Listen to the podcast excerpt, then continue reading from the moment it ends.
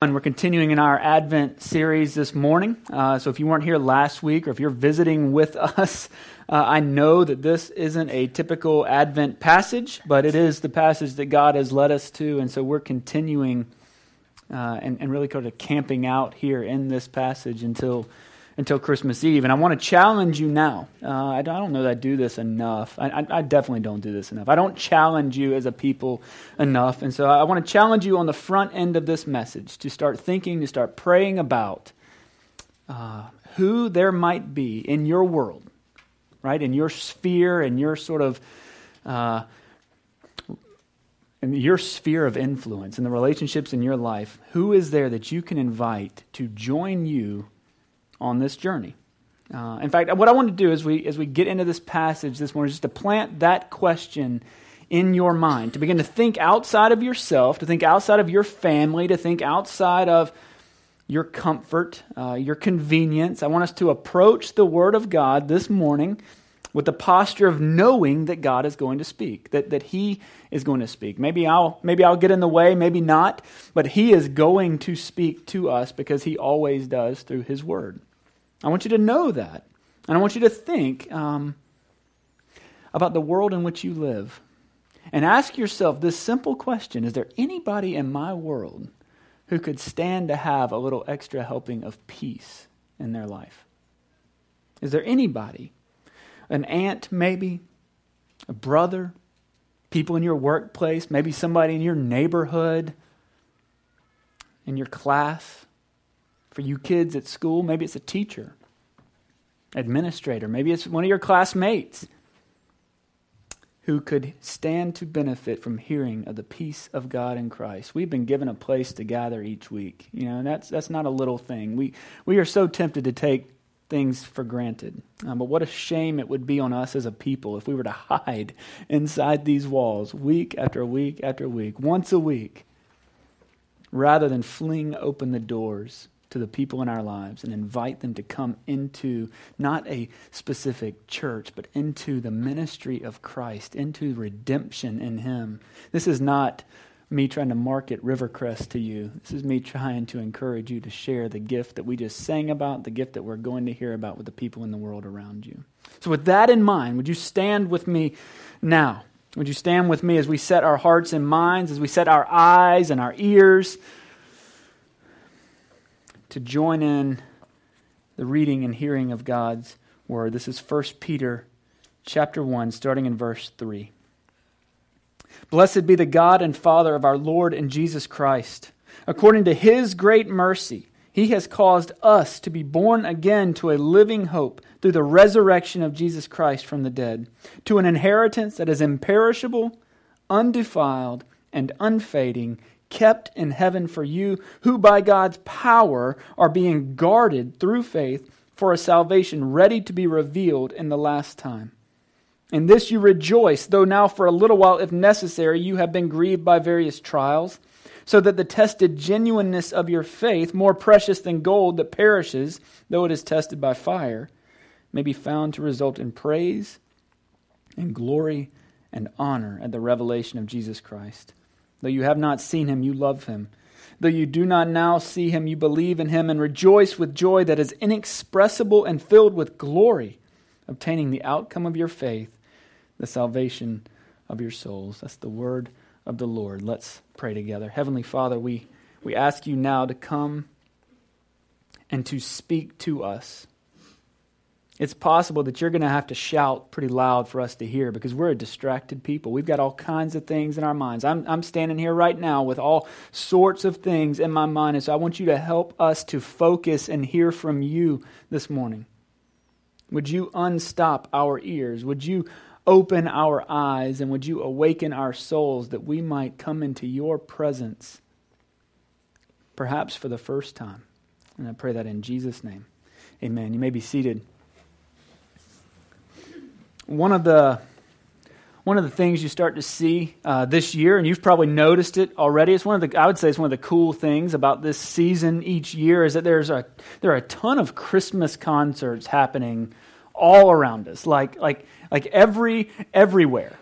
And, and I, I think about this into every church that's like got a big platform and a pipe organ, man, they are having a concert every every and, and they still are allowed to call them Christmas concerts. But but you know that it also happens in school. Like in school this time of year you have your winter concerts. It's it's a point in the year where you they used to call them Christmas concerts, but they're not allowed they're not allowed to do that anymore. Um, but that's that's where they happen. They happen everywhere. Schools, church, wherever. In fact, it, as hard as it may to believe may be for you to believe, my first experience uh, with Handel's Messiah, right? That his famous oratorio that he wrote back in 1741. My first experience with that uh, piece of music was in high school, uh, in the high school concert choir Christmas program. And I'm, I, just for the record, that was at Dutch Fork High School on the other side of the dam. This wasn't in like such and such Christian school. This was in the public school. We were singing parts of Handel's Messiah. That's where I first came into contact with that piece of work. It's hard to believe we were able to do that in school. Uh, now, it's always that which song gets all the press from that one, right? It's the Hallelujah chorus. That's the, it's the one that everybody knows. It's the one that legend tells you that the king stood up, and, and now that is our tradition. And so you stand up when you hear the Hallelujah chorus. If you've ever been in a crowd, that's where that comes from. If you just stood up, it's okay. Just just keep standing up when that happens, or you'll be the only guy sitting down. I, I learned that one the hard way too. Um, but the song that stood out to me as we were doing rehearsals for, uh, by, by, the way, my family is very concert choirish people. Um, if you've ever stood beside me in here, you would not guess that. But um, my whole family, like growing up, that's how my grandparents met. Was in like the concert choir at USC, and uh, and so that's is, this is what we were about. And so it was sort of an understood that I was going to be in the choir as a child. So that's that's where it wasn't for gifting in music, I assure you. But anyway, that was that's where we were, and we're practicing for this part of the Messiah that we're going to do. And we get to this one song that has a very it'll have a familiar title. It's from part one. It's just called "For Unto Us a Child Is Born." Now, that sounds familiar, right? For unto us a child is born. Like, like many of the pieces of the whole, that song is just a musical arrangement of Scripture taken straight out of Isaiah chapter 9, where we read, For to us a child is born, to us a son is given, and the government will be upon his shoulder, and his name shall be called. And you know this part. You could sing it probably. His name will be called Wonderful Counselor, Mighty God, Everlasting Father, Prince of Peace. Y'all are good. Like half of you are good. The other half, you'll be good next time. Next year, y'all to be all over that.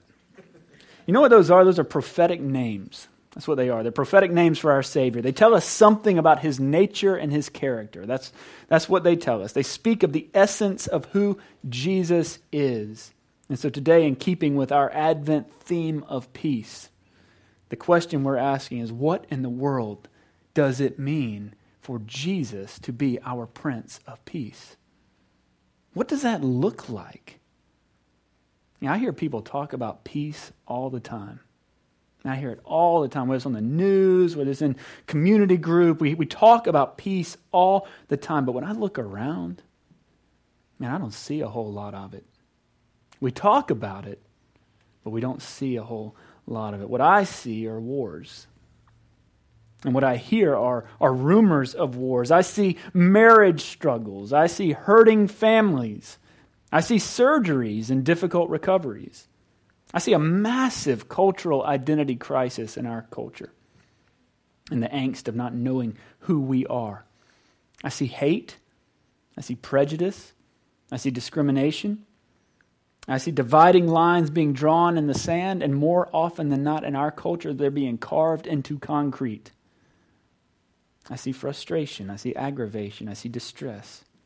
Again, I see a culture of people, from those who are in my home to the people here that we worship with every week, to our community and planet as a whole. I see us living in a constant state of worry and fear. And if I'm not presently walking in a season of personal struggle, all I have to do is turn on the news because evidently pain is the best seller. But what about peace? What does that look like in this world? Because we know that peace in this world cannot mean uh, living a life totally void of struggle. It, it can't mean that. And if that's what you hear me trying to tell you each week, you either aren't hearing me or I'm saying it wrong. Because Jesus himself said in John 16, right? He said, In this world you will have tribulation. And, and there's a period there. I don't know if you've ever noticed that. It says, In the world you will have tribulation. Period. Full stop. That's the statement. That's what it says. It doesn't say in this world you might have tribulation, it says you will. It's not that you should just be prepared in case maybe tribulation will come your way. It says, in this world, you will have tribulation. That's a guarantee. You're going to experience it. You're going to, you're going to experience distress. You're going to experience trouble. You're going to be acquainted with affliction and suffering in this life. And you know this. Like you might have been reminded of that this morning because, because Sunday mornings are notoriously difficult. Our five year old, He's not in here. It's okay. Our five year old, he, he is a sweet little guy, man. I mean, he really is. If you spend any time with him, uh, we love him more than words can express. But every single Sunday morning, he picks a fight. Everyone. In fact, some of you have seen that. He hasn't walked into this building in six months with a smile on his face. He comes in angry and ready to let everybody know it, okay? And we, and we smile at him, and some of you are so kind because you, you don't lecture me about how grumpy my kid is, and I appreciate that. And, and he comes in and he drops something, and it's just, it's over, right? This is what kids do on Sunday morning. Sunday, Sunday brings strife. Now, I wonder why that is. I don't actually, I don't wonder why that is. I know exactly why that is. You know that Sunday is the day that the enemy would want you to be most distracted? You know that? Like Sunday brings strife because our enemy wants us to be distracted. He wants our minds to be conflicted. He wants our hearts to be strained. It's, it's like the cowbells. If you've ever been to a Mississippi State football game, and this has crept into the high school ranks, which is just such a gift to all of us. But the, their fans bring these cowbells, right? And they ring them the whole game. And to the point where the league has to make rules about it. And they ring them and they clang these bells all the time. Now why do they do that? They don't do that to bother the fans. They do that to bother the players out on the field. They're trying to distract them trying to take their minds off of what they're supposed to be doing trying to make them be unfocused while they're on the field. Everything that they've practiced everything that they've anticipated everything that they've been working for over the week they're trying to ring a bell and shatter that isn't that exactly what the enemy would love to have for us on these days? It's no wonder that Sunday mornings are difficult. Have you ever asked yourself, why is it so difficult for me to be here by like 10 a.m., but I can be at my CrossFit gym at 5, 10 a.m.? I've always wondered that one. Man, it's just so early on Sunday mornings. Really? You're saying that out loud, right? You know, anyway, um, the enemy wants us to struggle. And as a Christian on Sunday, I want you to know this. I want you to know that you have a target on your back. If you are a follower of Jesus Christ on Sunday morning, you have a target on your back. You see, the devil doesn't have to mess with the ones sleeping in their beds on Sundays. It's a limited group of people that he gets to attack, and you're part of that. We get all his attention. So in this world, you will have tribulation, but, right, it doesn't stop there. Jesus continues. He says, Take heart, I have overcome the world. And that's where we get a glimpse of what it means to see Jesus as our Prince of Peace. It's that he has overcome. You say, okay, well, where's the, where's the proof of that, right? Because you just told me that everything we see around us seems to be chaotic. And when I say, here's the proof, I point to the cross and I point to the empty tomb. And so now when we read in 1 Peter 1, we're given a deeper understanding of what it means to walk in the peace of Christ. We saw last week how he is, how we have a hope in Christ because, because we have an inheritance that's waiting for us. An inheritance that is imperishable, that is undefiled, that's unfading, an inheritance that's being kept in heaven for you. That's the future that we look forward to in the present. That's what we have to look forward to. And then Peter expands on that in verse 5. He, he expands that idea, and this is what he says. He says, Of that inheritance, uh, by the way, something that is unlike anything else that you can ever have in this world. Every single thing that you've ever seen, touched, smelt, tasted, every single thing is perishable. Every single thing is fading. Every single thing is defiled. But, but this inheritance is something totally different. This is what he says it's being kept in heaven for you, who by God's power, now he's talking about you, who by God's power are being guarded through faith for a salvation ready to be revealed at the last time. That word for guarded there is the same word that might be used. Uh, in fact, the NIV translates that as shielded. It's being shielded. It means we're being protected. It's the idea of being kept secure. It's actually a military term. It's a term used to, to describe a, a, a vigilant defense of a fortress. And, and, and we understand that, listen, we understand that the only things that we guard are the things that are precious to us, right? We guard the things that are, are important to us, and we tend to only guard them if we believe there is a threat to them. Just watch the kids in the nursery for one week. Just take one week and volunteer in the nursery, and you will see the little four and five year olds that if they find a toy, they will hold that thing and they look at everyone as a threat. Everyone is a potential risk to losing that toy, and they guard it. And like, and, you'll see them; they have their little spots. Now, our rooms don't have a lot of cubbies or anything like that, so it's just little corners where they tuck the, the character. This one's my truck this morning. I'm going to guard it, and then they play over here. And it's not that they, it's not that they love this thing so much; just they love it enough to not let anybody else have it, right? They guard it. They keep watch over it because in that moment, for a child, it's precious to them and they're surrounded by little, little threats to it. They ferociously watch over them. But this is more than keeping watch. When we say that we're being guarded, when he's guarding it for us, when we are being guarded, it's more than keeping watch. You know, that's part of it. Jesus is certainly the shepherd, right? Our good shepherd who watches over the sheep, but it's more than that. You see, I can keep watch. I can keep watch. I can stand there. I can see the enemy approaching. I can ring a bell or sound the alarm. I can, I can do that. But there's, there's a great possibility that I won't actually be able to guard when the enemy advances. The peace of Christ is attested to us in this passage in two ways. The first is that we are protected by the almighty power of God. That's what it says there in verse 5. Look at that. It says, uh, For those who have been born again to a living hope through the resurrection of Jesus Christ from the dead, it says that we are being guarded, again, shielded by God's power. That's the defense of the believer. It's, the, it's what's called the dunamis power of God, right? That, that, that word gets a lot of press because there's the legend that that's where they got the name of dynamite from, is the explosive power. What it really is is the miraculous power of God that, that speaks creation into existence. It's the power that quiets the raging storm, that walks upon the waters, the power that heals the lame. It's the power that opens the eyes of the blind and unstops the ears of the deaf. It's the power of God that raises the dead. It's the same power that brought again from the dead our Lord Jesus. That's what Hebrews 13:20 tells us. It's an out of this world kind of power. Again, the author of Hebrews, speaking of Jesus, says he is the radiance of the glory of God, the exact imprint of his nature, and he upholds the universe by the word of his power.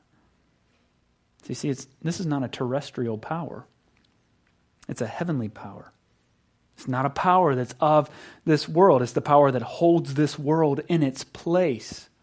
I once heard a guy speaking, and he talked about how if you really consider your reality at any given moment, it'll make your head uh, explode. He said, You know, we, we live on a planet that's tilted 23 and a half degrees on its axis. By all accounts, 23 degrees on our axis, no life on Earth. 24 degrees on its axis, no life on Earth. But 23 and a half degrees, perfect environment conducive to life on this planet. That we are traveling right now around, spinning on our axis about 700 miles an hour. All right, so 700 miles an hour at the time. At the same time, we're rolling around the sun at 70,000 miles an hour, hurtling through space. And so when you consider all of those things that have to be have to be consistent and constant for us to exist, it will scare you. That's the power of God right there. That He holds all of that in His hand, that He weaves all of those things together in such a way that you didn't even think about it until I brought it up this morning. This is how we are. It reminds us. If you've ever stood out in your yard at night and looked up at the sky and seen the vastness that is space, that you've seen those things. And, and that's one of the beauty of having children is they look and go, what is that? And you have to come up with an answer, right? And it's and if, once they get to like third grade, they start doing astronomy and you're going, yeah, sure, that's Mars, bro. Like, uh, I don't, I don't know. Is it, I don't have a telescope to get there. And he's like, you just need this app. And I'm like, of course, there's an app to tell me what the things in the sky are. But this is, this is what we're talking about when we talk about the power of God. It's the God of the universe who holds all of that. He didn't just speak it into creation and go, I hope it works out, but he holds it presently in his hands. He's presently active in that. And so with Jesus, he doesn't just keep watch. He, so, he has the power that he doesn't have to sound the alarm. Jesus never has to call for reinforcements.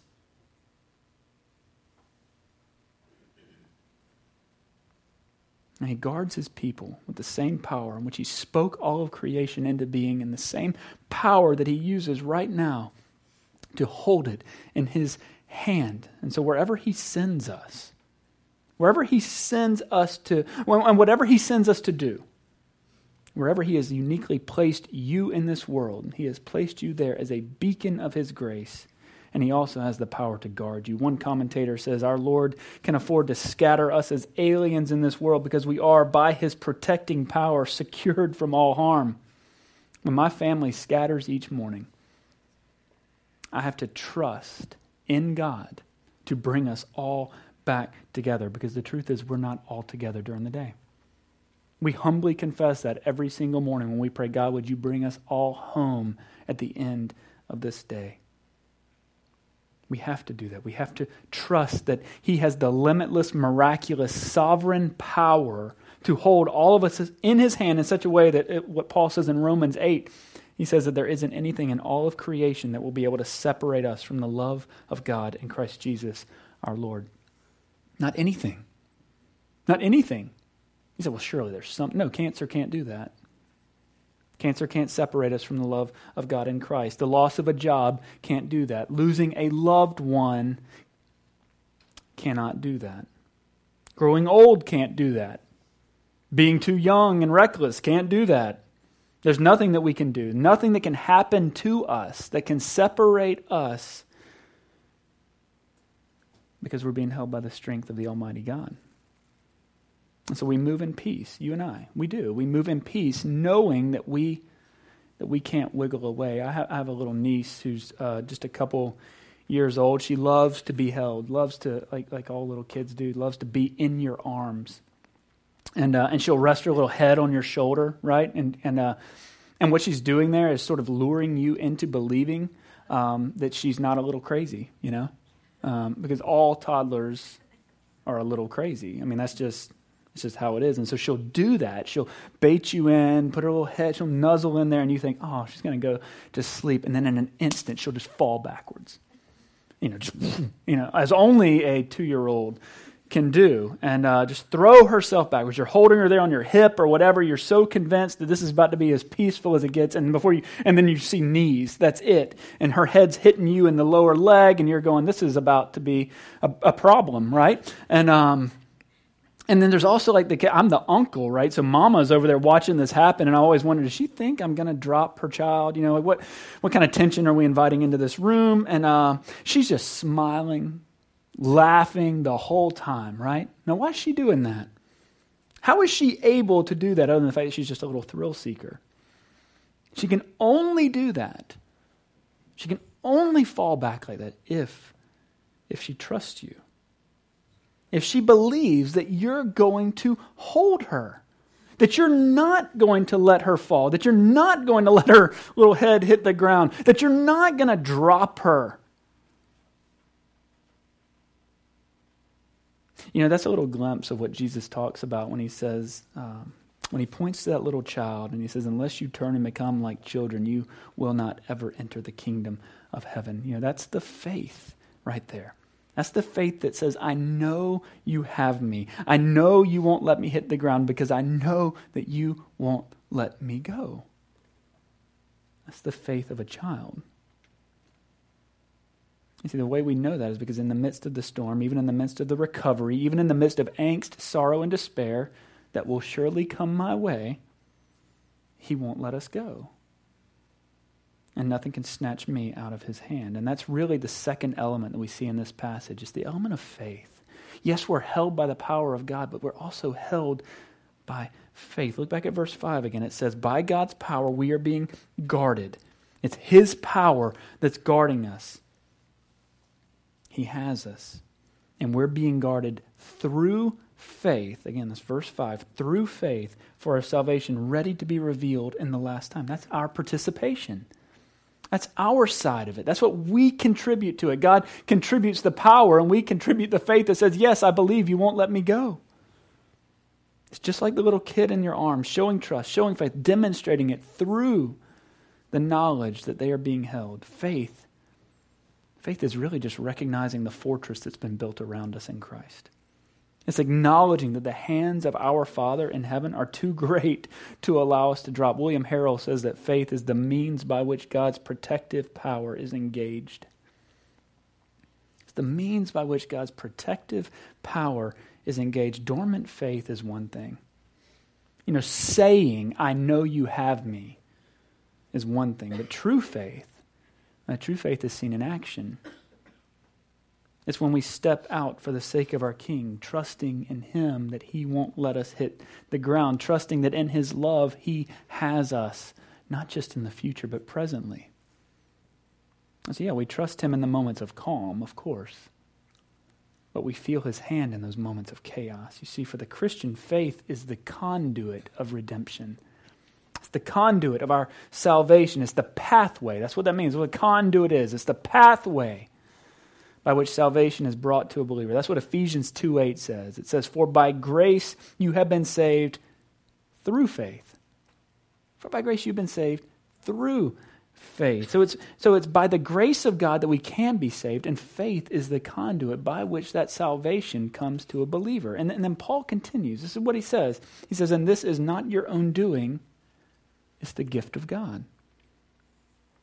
The gift of God. Now, Christmas is the time of gifts, right? That's what we do. We give gifts this time of year. And so, this gift that God has given is it's, it's in two ways it's both the grace that's given and it's the faith to believe. It means that not only not only is the grace of God given to us through Jesus at the cross, paying our debt, right? Taking our sin upon himself, but it's also the faith that's given to us to enable us to follow him. Even the faith is a gift from him. This is a multi layered gift. This is one of those good boxes. This is one of those that you open up and somebody goes, hey, there's more. Not only has he given us the grace, but he's also given us the faith to receive it. This is the gift of God to his people. That's the gift that God gives to his chosen people so that we have nothing to boast of in ourselves because it's all from him. That's what it means that Jesus is the Prince of Peace. It means he doesn't just keep the he doesn't just keep the inheritance for us, but he also keeps us for the inheritance. He has brought us near. That's what Ephesians 2:13 says that now in Christ Jesus you who once were far off have been brought near by the blood of Christ. When I was a young man, that, that's the first verse that spoke to me of the reality of my depravity. Many of us in here, we grew up really good people. I mean, I think y'all are nice people. You seem to be. Even the visitors, I don't know y'all really well. Y'all seem super nice. You were friendly out in the hall. It's great. You're nice people. I haven't seen any of y'all's faces in mugshots recently. Um, and so we can be tempted at times to think that Jesus paid for everybody else. But for me, honestly, he's just lucky to have me on his team. I mean, you don't say that out loud because people would frown upon that. But we can be tempted to think that I don't do bad things. I'm not a great sinner. It was that verse right there that I was far off, but have been brought near by the blood of Christ. And listen, He didn't bring us near to watch us fall away. He guards us. He shields us, even in the midst of trials, even in the seasons that seem to us to be more darkness than light. He still holds on to us. It's that He carries us all the way home. He builds the house and He brings us into it. That's what the Prince of Peace does. And that's what it looks like to walk in peace today. It's knowing that you have a home with Him. We know there will be troubles, right? We know there's going to be times of angst and sorrow. Even Jesus didn't get out of this life without some scars, right? But we have to remember what Paul said in Romans 8 that in seasons of plenty and in want, seasons of joy and sorrow, seasons of sickness and in health, right? Paul says that in all these things, we are more than conquerors through him who loved us. He says that in nothing can separate us from the love of God in Christ Jesus our Lord. Neither death, nor life, nor things present, nor things to come, nor powers, nor height, nor depth, nor anything else in all creation. Nothing. You know, that's good news for us today. It's good news for me. It's good news for us that, that God is the one holding on to us. Because I'll just confess it my faith is weak. My faith is timid. My faith is shaky. You'll never believe this, but you guys intimidate me. Actually, you may believe that. Like, yeah, I think it's good that he's finally admitted that. you guys intimidate me every single week, every single day. It's okay because it's not about me. It's about what He is doing. My faith is, I've said this before, my faith is like the shifting sand beside the ocean. Every single wave changes it. I'm so prone to, we sing every night, Come Thou Fount of Every Blessing with our littlest son. And, and I think, I am so prone to wander. But He's not. He's not. That's why I'm so thankful that it's not on me to hold on to Him, but it's on Him to hang on to me. The gift of God is peace in Christ. You can't wrap that under a tree. But it's a gift that we're called to share. I wonder if you will trust Him this week. I wonder if when you fall back, you'll believe that He will hold you and not allow you to hit the ground. I wonder if you'll be like my little niece who is absolutely out of her little mind, and when you will actually throw yourself with reckless abandon into the work into which God has called you. I wonder. I hope. I wonder if you'll throw yourself into His work, into His mission, knowing that His hand is the one that's going to hold you. I pray that we'll be a people like that. Let's pray together. Heavenly Father, we thank you uh, for what you've done for us, that in Christ you have paid the penalty for our sin, that in Him you have. You have secured our redemption and that by your grace and through your Holy Spirit, you have called us to be your people. Lord, I pray that you would hold us tightly. Help us to feel your hand. Help us, because there are storms. We know that. We know this week is going to bring storms. We know that this week is going to bring challenges, that we're going to be tempted at times to think that you have left us. Lord, help us to turn to you in faith in those moments. Help us to rest upon you. We pray that in Jesus' name. Amen.